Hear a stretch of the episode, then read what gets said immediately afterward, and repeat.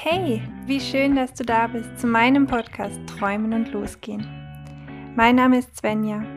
Ich bin Träumerin, Mutmacherin, leidenschaftliche Geschichtenerzählerin, Coach und ich möchte dich inspirieren, für deine Träume loszugehen. Schritt für Schritt, in deinem Tempo, ganz bei dir und immer der Sonne entgegen. Hallo und herzlich willkommen zu einer neuen Folge der Hygge Edition meines Podcasts Träumen und Losgehen. Heute möchte ich mit dir über realistisch und unrealistisch sprechen und da eine Geschichte mit dir teilen, beziehungsweise eine Inspiration, die ich aus einem Buch von Gregor Heiß entnommen habe. Das Buch heißt einunddreißig, Erfolg ist kein Geheimnis. Und ich werde anfangen mit einem kleinen Zitat, was ich vorlese.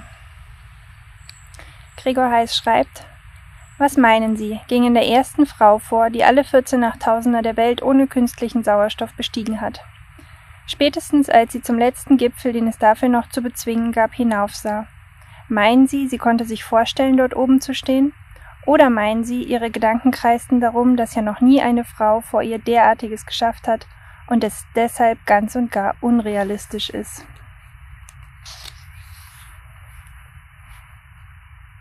Ja, das war das kurze Zitat, was ich teilen wollte, und damals beim Lesen hat es mich schon sehr berührt, weil ich kurz nachdem ich das gelesen habe, das große Glück hatte, diese Frau kennenzulernen. Es handelt sich nämlich um Gelinde Kaltenbrunner, wie gesagt, die erste Frau, die als, äh, ohne Sauerstoff die Achttausender dieser Welt bestiegen hat. Und es hat mich sehr inspiriert, denn ganz viele solcher unglaublich inspirierenden Geschichten fingen damit an, dass jemand etwas für unrealistisch gehalten hat. Um, und dass es aber wiederum jemanden gab, der sich der daran geglaubt hat und der daran geglaubt hat, dass es möglich ist. Und so fangen die ganzen großen Geschichten an. Und deswegen gibt es Mobiltelefone, Fernseher, Schokolade und die verrücktesten Dinge, beziehungsweise eigentlich nicht die verrückten Dinge, sondern die Dinge, die normal sind für uns heutzutage. Da wurde irgendwer, irgendwann irgendwer mal für verrückt erklärt, ähm, als er oder sie sich gedacht hat, ja, ich besteige jetzt mal alle vierzehn Achttausender ohne Sauerstoff oder ich entwickle ähm, die Glühbirne. Und ja, lass dich nicht davon abhalten, dass irgendwer anders denkt, das ist unrealistisch. Ich weiß auf jeden Fall, dass Gelinde daran geglaubt hat, als sie am Fuße dieser Achttausender stand und dass sie immer auf sich gehört hat dabei und auf ihren Körper und auf, auf das Drumherum und auf sich selber gehört hat. Also das Drumherum im Sinne von der Umgebung natürlich, der Naturgewalten, die da auf einen zukommen.